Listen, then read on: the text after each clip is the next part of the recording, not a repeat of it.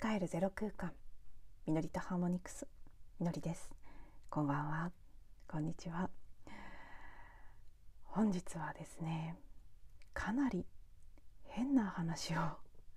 したいと思います。おかしな話ですね。うん。あのー、だいぶ言っちゃってるっていうかそうですね。ぶっ飛んだ話をすると思うんですけどなのでちょっとこう抵抗はあったんですね。このテーマだな今日はって思っていたけれども、まあ、まずこうちょっと壮大すぎる部分もあってちゃんと私は20分ぐらいの20分25分ぐらいまでの時間で話しきれるだろうかというのもありますしちゃんと伝わるだろうかとだいぶ伝わらないんじゃないかというのもありますしいやーって思ったんですけどどうしようかなって考えていた時にふとでも実はすごくタイムリーな話題でもあるっていうことにも気がついてしまいましてもうねそのピンときている感覚を信頼してどれだけの方に受け取っていただけるか分かりませんがもうムーチャーを承知ではい話し始めてみようと思います。えっ、ー、とですね そしてねもうほんとどこから話していいか分かんないっていう感じなんでうんどうしようかなってこうもう本当悩み悩みしながら話すのですごくこうと途切れ途切れになったり分かりにくかったりするかもしれないんですが、まあ、もしよろしければ興味本位でお付き合いください。えっとですね。うん。まあ、まず今日は3月11日です。あの私は3月11日に録音をしています、えー、東日本大震災の日でもありますね。日本人にとってはもうこの311という日は忘れられ忘れられない一つの日になっていると思うんですが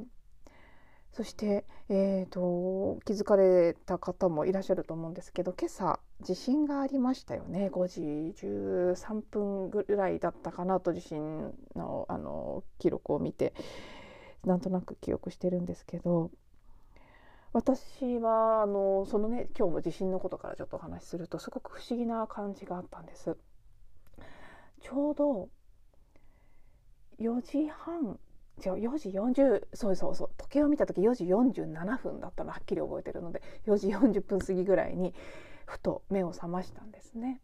そして目を覚ました時にちょっと体のある部分がすごく痛くてヒリヒリ。なんで急にこんなにねヒリヒリこう傷がついたような痛みがあるんだろうっていうのが気になってえその場所になんとなくこうそうしたくなって自分の声でこう歌を聴かせるような形で最近ねあの声で全て治せるっていう仮説のもといろいろなことを試してるんですけど筋肉痛であったりさまざまな不調とかにも声をあの当てるということをしているんですが夜こう本当にふっと目覚めたそのうつろな状態のままでしばらくその痛い箇所に声を浴びせていたんです。でそのままなんとなくぼーっとうとうとしていたそれでしばらく経った頃に地震が起きたんですで多分あの実際にはもう少しずつ揺れ始めていたから感じたんだと思うんですけど何とも言えない独特のあ来るなって地震来るなってピンとくるようなこう感覚があった後に揺れたのでああなんかやっぱりってすごく感じたのが本当にね半分寝ている状態だからこそそういう風になったのかもしれないんですけど妙に印象的だったんです。そしてここからが変なところなんですけどあの地震自体はそこまで大きなものではなかったですね。確か、えーと、そう地震のあの緊急地震速報的なやつのリストを見たところですね最初に北海道の方で確か1回最大震度4ぐらいのものがあって。そうですね5時12分に日高地方東部という震源で、えー、最大震度4というのがあってその後関東地方が揺れたんですよね千葉県西部で最大震度3というのがあったので多分私が感知したのはこっちの2個目に起きた関東の方のやつだったと思うんですけどなんかその揺れを感じた後半分うつろに寝ながらあ地震食い止めたって思ったんですでこの わけが分かりませんよね。ああ地震食い止めたなって思ったその食い止めたなの根拠になる情報がいくつかあるんですけど 根拠根拠でもないですね。全然もう私がそう感じた理由でしかなくて全く根拠はないですよ。もちろんなのでもうぜひ本当あのそういうのを信じられると思う方はなんとなくそうなんだなと思いながら聞いていただいて 全くわけわからんとか何言ってんのって思う方はぜひファンタジーとして私の妄想として聞いていただけたらなとあのご興味あればですねもしくはここで切っていただけたらと思うんですけど。私はもう何て言うんでしょうね本当腹感覚のレベルでそう感じ腹腹ですね肌なのか腹なのか分かんないですけど、まあ、その直感的なレベルでそう感じた。で、まあ、それにはもうねそういくつかあってまずはうんすごく前の話になるんですけど私が会社を辞めた直後に参加した転職創造ワークショップがあって。えー、当時学んでいたオーラソーマと西洋先生術を組み合わせながらその西洋先生術の先生と、えー、オーラソーマの先生が2人でコラボでやるイベントワークショップだったんですね。その場で自分の転職を見ていくっていうものだったんです以前もちょっとお話ししたことあるので覚えていらっしゃる方もいらっしゃるかなとは思うんですけどその場であのよく転職人の転職を探す時ってあのお金をもらわなくてもやりたいこととか誰からやれと言われなくてもいくらでもやっていられることは何ですかっていう質問があるんですよね。それに対して私はその時「ホーポノポノのクリーニングです」って答えたんです でも当時全然うんそれが何になるとかと、まあ、今でもですけどそれは直接的にはお金にはならないし何してるって言えるレベルのことでもないでも祈ったりクリーニングしたりしていることはいくらでもできるって思ったしやりたいとも思っていたんです。当時から。それは今も変わらないですけど私に一番自然にできることで一番合っていることだ。だけど私がそれを今では平気で口にできますけどそれに対して何のジャッジもないですけど当時はまだね初めてその場でそれをカミングアウトしたんです。で全くそんなのやることのうちに入らないって思ってて全く価値がないし全く意味がわからないとも思っていたのでその時もすごい恐る恐るこそこそっていう感じでいやあのほっぽのぽののクリーニングなんですけどそんなの意味ないですよね。全く全く転職になりませんよねみたいな感じで言ったらまあそのね先生方はいや全然そんなことないよっていう感じの回答をしてくれた上にその先生術の方をやっている方が言ったセリフがすごく私の中で印象に残ってまず私に人間神殿安倍ミノムシという名前を授けてくれたんですね。で当時あの本当に会社辞めた直後の一番あの落ちている究極にデトックスが起きている状態だったので本当に何もできなくて動けなくてとにかくその何もできない動けないっていうことにめちゃくちゃ焦っていた時期でもあったんです。なのでそういうこともその場でシェアしていたのでその自分が私が動けないというところ家に閉じこもって全然行動することができない活動的になれないっていうことに対して、まあ、でミノムシですね。ミノムシみたいにじっとしてる。だけど人間神殿なんだよって、ね、あの人間のテンプルってことですね。神殿、まあ、神社でもいいですけど。でそんないくらでもやってたいこと頼まれなくてもやってたいとかお金もらわなくてやってたいことがクリーニングとか祈りだなんて人いないよって。そんな人めったにいないよって言われて。でいいじゃんって。今日東京に大地震が起きなかったのは私のおかげって毎日思ってればいいじゃんって 言われたんですね。で私の当時の私にとってもすごい目から鱗でなんえってなったんですけど、まあ、今もすごくねちょっと泣きそうな感覚になってますけど同時にすごく嬉しかったしほっとした嬉しいっていうかそのほっとする感覚ですね。あそうなんだいいんだって、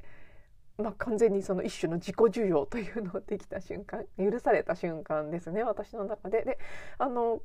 ね、今では本当にその通りだなって思えるんですよ。かなり9割方も自分でもそう感じられるようになってるんですけど当時はね1割も覚えてなかったので。もう完全に本当えっていう状態で。だけどすごく私にとっては大切なその後の、うん、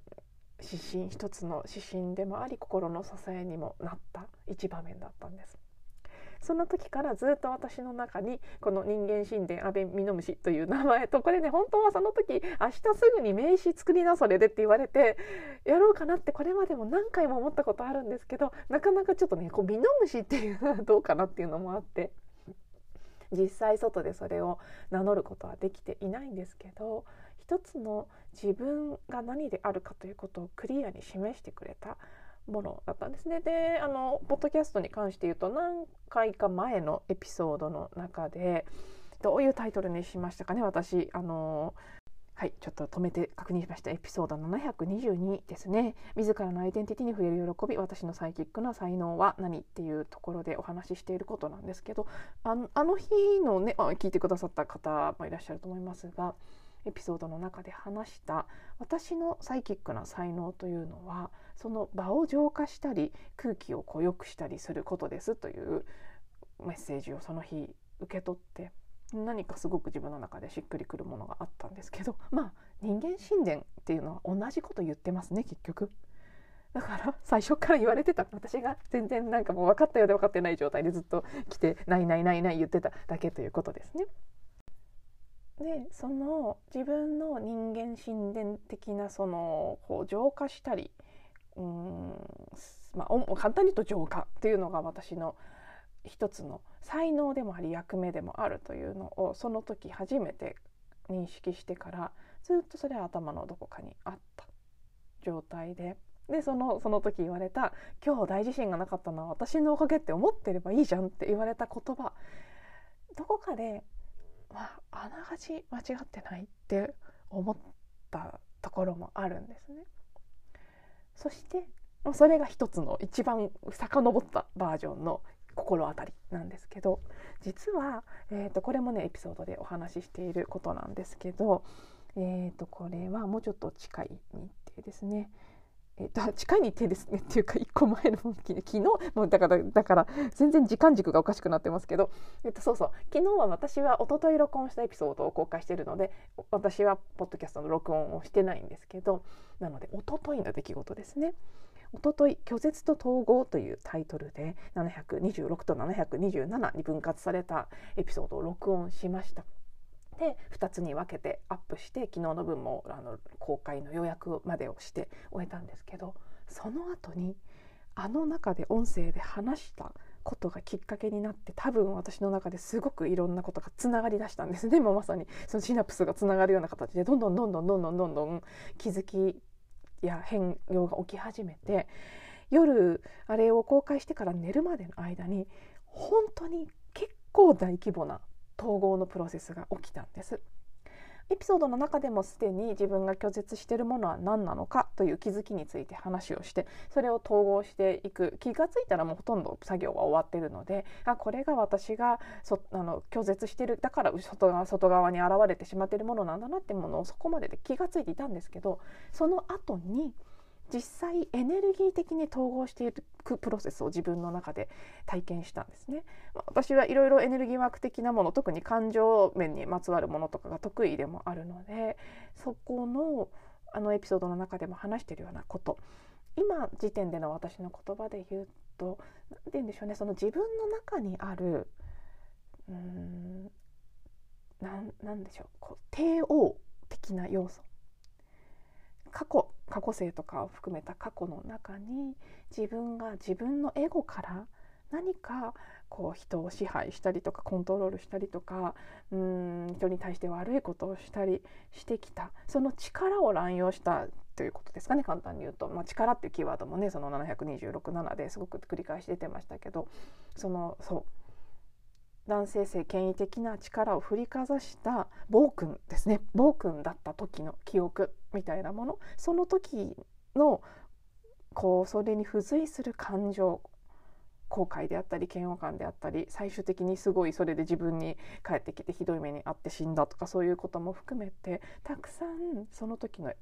あの未消化のエネルギーが感情面であったり肉体の振動のレベルでブワーッと出てきたんです。でそれをいつもやってる感情を感じきるワークであったり感情最近始めている感情を音にするワークであったりそういうことをしながらどんどんどんどん解放して統合してっていうのをやっていったらもう本当にすごい深いプロセスになってしまってこれはもうねあの言葉だとお伝えできない部分なのですごいとしか言えないのが残念なところなんですけどもう終わった時すごい脱力感と「はあやった。ややりきった」みたいな。感覚があって本当に疲れて眠ったんです。その時にあ私は何かとても大きなものを今自分の中にと取り込んだというふうに思った。でこれはちょっとまたね補足説明しないと伝わらないので長くなるの嫌なんですけどお話しするとこれも以前のエピソードでも何度かちらっと出したことがあるんですが「アルジュナ」というタイトルのアニメがあるんですね。でそれもすごいもうほんとめちゃくちゃめちゃくちゃはしょって言うとあのラージャという怪物みたいなものが出てきてそれはあの人間のまあその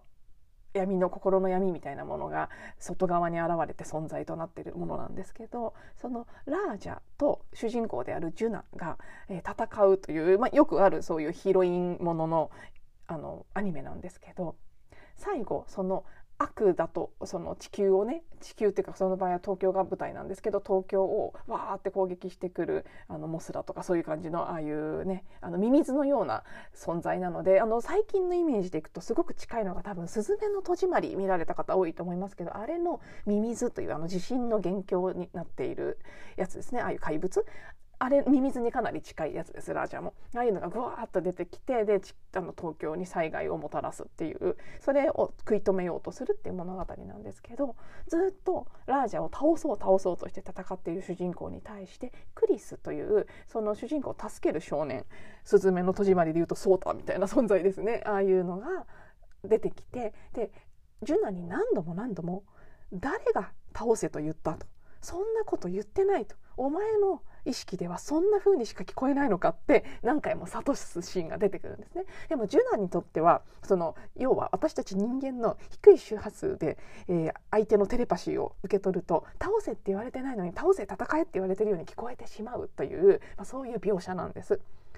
であの作品中ジュナがいろいろなこう 修行的なことや人生経験を重ねながら成長していってある段階で気が付くんです。で最後まあ、すぐごめんなさい。完全にネタバレになっちゃうので。でもアルジュナをねこれから見る機会がある方はあんまりいらっしゃらない。あの私は DVD 持ってますからぜひお貸ししたいですけど、まあ、なかなかね世間で手に入らないと思うのでもうこの際思い切ってネタバレしてしまうと最後ラージャを倒すのではなく自分の中に取り込むんだって気がつくんです。ラージャは私。私はラージャっていうすごいもう象徴的な言葉を言ってでラージャを倒すんじゃなくて自分の中に入れちゃうんです。それで全てが収まるっていう物語なんですね。私はもうすごくこの「アルジュナ」という作品は他の部分の描写もすごもうすごすぎるんですけど結構前何十年か前20年とか前にあの放映された番組らしいんですけど私は後になって10年前ぐらいに DVD で知ったんですがあの時これを描いてたってすごいよねっていうぐらい全てを予見しているようなアニメなんですね。そしてそこで言っているそのラージャという存在はおそらくあのベーダーユルベーダとかで使われているラジャスという言葉が語源じゃないかなってなんとなく私は勝手に思ってるんですけど要は人々の強欲さであったりさまざまなその私が最近こうずっと話しているような力を求めて、ね、力というものに執着してお金お金って言って生きていくであったりとかいろいろなそういう人の未熟な感情や想念のエネルギーが作り出したものそういったエネルギーを発してその結果生まれたものの象あの象徴として書かれている存在だと思うんですけどそれを外側に見て敵だって言って倒すんじゃなくて私の中にいるんだラージャはって気がついてでそうラージャは私私はラージャって一つだったんだって気がついて統合した時に全てがその外側に現れていたその災いのもとが消えるという描かれ方をしている。もうまさに私がねあの聞いてくださった方はお分かりになる通りこの1つ前2つ前のエピソードでお話ししている拒絶と統合そしてその前の1個前さらに前の力がないから力を求めるパターンの終焉っていうエピソードも基本的にこの3つ結構同じことをずっと話してるんですけどまさにこの私たちが外に見ているいかなる問題であったり災いも実は私たちが抱えているもしくはこれまでに発してきたネガティブなあるいは何て言うんでしょうねそのエゴの部分が発するような欲の、うん、強欲さとかが作り出したさまざまなことの結果を見ているに過ぎなくってそれを外側に見てあいつが悪い政治家が悪いとか、まあ、あのグローバリストが悪いとかなんか悪の勢力がいるからとかもしくはもっと身近なレベルでねあの人が悪いからこんなことになってるんだとか個人的なトラブルのことでですね。そう思ってる限りは本当の意味での解決はしていかない。私たち誰もが今起きてることの本当の原因は自分の内側にあるんだということに気づけた時これはセルフアイデンティティするほぽのぽので言ってることと同じでもありますね。全ての原因は私たちの内側にある。外側っていうのは実は何もないんだ私たちが自分自身の内側をクリーニングすることで外側に見えているいかなる問題も解決することができるっていうのがセルフアイデンティティするほぽのぽのが教えていることですけどまさにそれも同じことを言っていて、まあ、私は本当にそれは真理だなと思ってもうこの10年ぐらいずっとそこを意識しながらも、まあ、なかなかそう実践はうまくいかない部分もありながらもですねどこかでそれをすごく信じて生きてきているんですけど今回私がそのとっても大きな拒絶していたものを統合するっていうプロセスを経て終えた時にもうまさにそのアルジュナのイメージが浮かんで大きなラージャを自分の中に取り込んだっていうか受け入れた一つになったって感じたんです。そしてだからどこかでねうっすら自信大きな自信を食い止めたかもしれないってこれはもう何でそう思ったかわからないですけどなんとなくそう感じたっていうレベルですね。だからスズメの戸締まりになぞらえるならば、うん、あの戸締まりしたってことですよね。ミミズが出てきて巨大地震が起きそうになったところを戸締まり。でもあの戸締まりではそういうふうには書かれていませんけど私の中ではラージャのイメージの方が強いんですね。戸を閉めてガチャってするっていうよりは自分の中にあるものなんだ。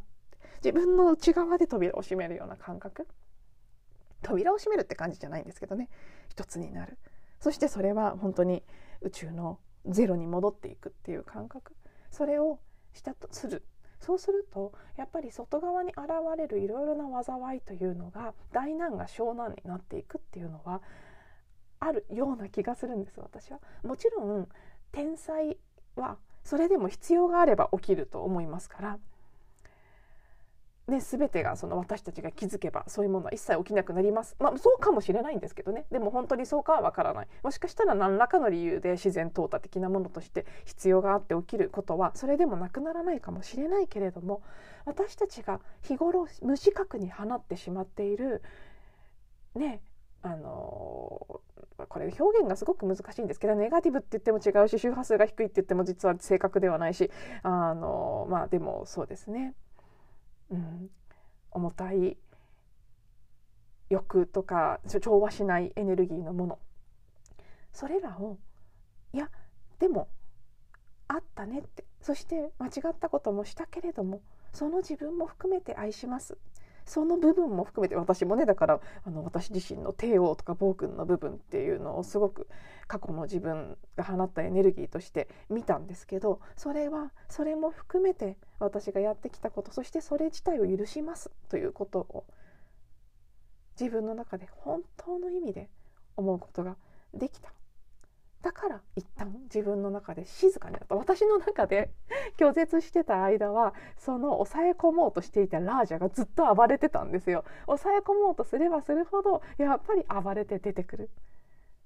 だからそんなつもりは頭でとかでは全然ないのになぜかエネルギーとして人と比べるっていうことをやめられなかったり何に関してもなんか本当に何ていうか横暴なまでに何に関しても一番になりたいみたいな一番になりたいっていうかそう一番じゃない時に腹が立つみたいな感覚ですねそういうのがなぜか出てきたりそんなのは求めてないって分かってるはずなのにエネルギー的に終わらなかったんですずっと暴れてた私の中で。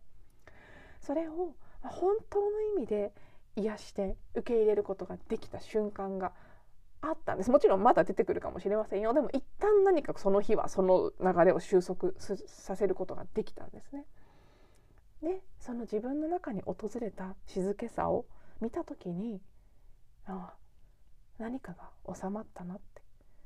その何かっていうのがそうアルジュナでいうところのラージャスズメの戸締まりでいうところのミミズみたいなものが一旦消えていったっていうのを感じていたんです。それが一昨日のことなんですね。なので今朝たまたまなぜか地震の直前に目を覚ましてで意識がある状態で地震の揺れを体験してそしてそれが小さな揺れだったというのを感じた時にああよかった。収まっねそのぐらいで済むように地震が収まったのは。まさにその転職創造ワークショップの時に言ってくれた人の言葉の通りその日は、ま、その日はって今朝はあ地震が収まったのは私のおかげかもしれないと思ったんですね。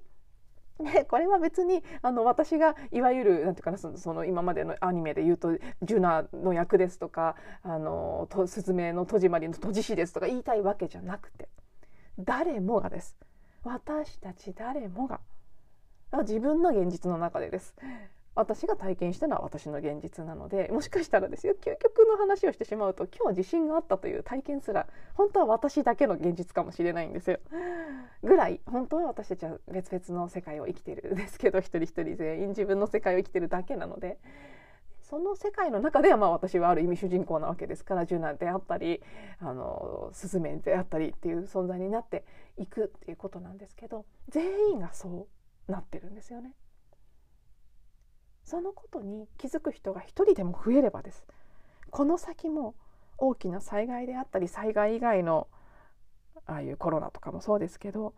さまざまなもしくは食糧危機とかも全てそうですね。食糧危機の問題なんてもう確実に私たちの内側から出てるものだと思います。もう完全にあれはラージャの一種だと思いますけどそれを人のせいにしてまあそういうのをね引き起こそうとしている存在がいる。もちろん私もそういうふうに思っちゃう時もありますよ。そういうふうに見えますしね現実は。だけどそれさえも自分の内側から作り出されたものなんだって。じゃあ何を見なきゃいけないのか何を自分の中に受け入れなきゃいけないのかっていうところを見ていくそのうん成熟した自分自身や現実への関わり方っていうのを少しでもより多くの人たちが知っていけば世界は本当にもっともっと早く変わっていくんじゃないかなって。まあでもねそんなこと言いながら結局でも自分の世界には 自分しかいないですから。私がまずそれをすればいいというだけの話なんで別にこれを誰に伝える必要もないのかもしれないですけど、まあ、なんとなくね私はそんな体験をこの 2, 2日間でして改めてねいやーアルジュラのすごい作品だとか思いながら。そして実はちょっと今日も時間がなくてお話できませんでしたけどその統合していくプロセスの中でまたいつものあの私の今もう人生のバイブルと化しています果てしない物語。あれがすごい助けになったんですね。あの作品の中にもまさに元帝王の町みたいなのが出てくるんです。帝王になろうとして、えー、ゾンビのようにね廃人のようになってそこにずっと塩漬けになってしまった存在たち。が描かれていてでバスチアン主人公のバスチアンがそこの帝王の町に行って自分が何をしようとしてたのかということをようやく知るという場面があってそこから、うん、次に行く変わる家というところで本当の愛というものに触れていくそんなシーン。そしてそのね変わる家でそこで出会ったおば様に自分は本当に間違ったことをしてしまったっていうことを話すシーンがあってでその時にその場所で言われる言葉がもうね私今回の私をまさに救ってくれたというか私自身が最終的に自分を許し癒し統合するというプロセスをとても助けてくれてアルジュナもすごいけどミハエル・エンデもすごいってまたすごい すごいすごいっていろんなことに思いながらですねそういうものに助けられて、えー、本当に統合というのをあの音声で話したところからさらにエネルギー的にもう一歩深めて行っていた。その結果ですねあのちっちゃな地震が今朝あったのそして311だったなということも含めてです。なんとなく私の中で印象的な出来事だったので お話しさせていただきました。だいぶまあ訳がわからない上に30分になってしまいましたがもし最後まで聞いてくださっていたら本当にありがとうございます。ではえーと、明日日曜日はお休みの予定です。また、えー、来週お会いしましょう。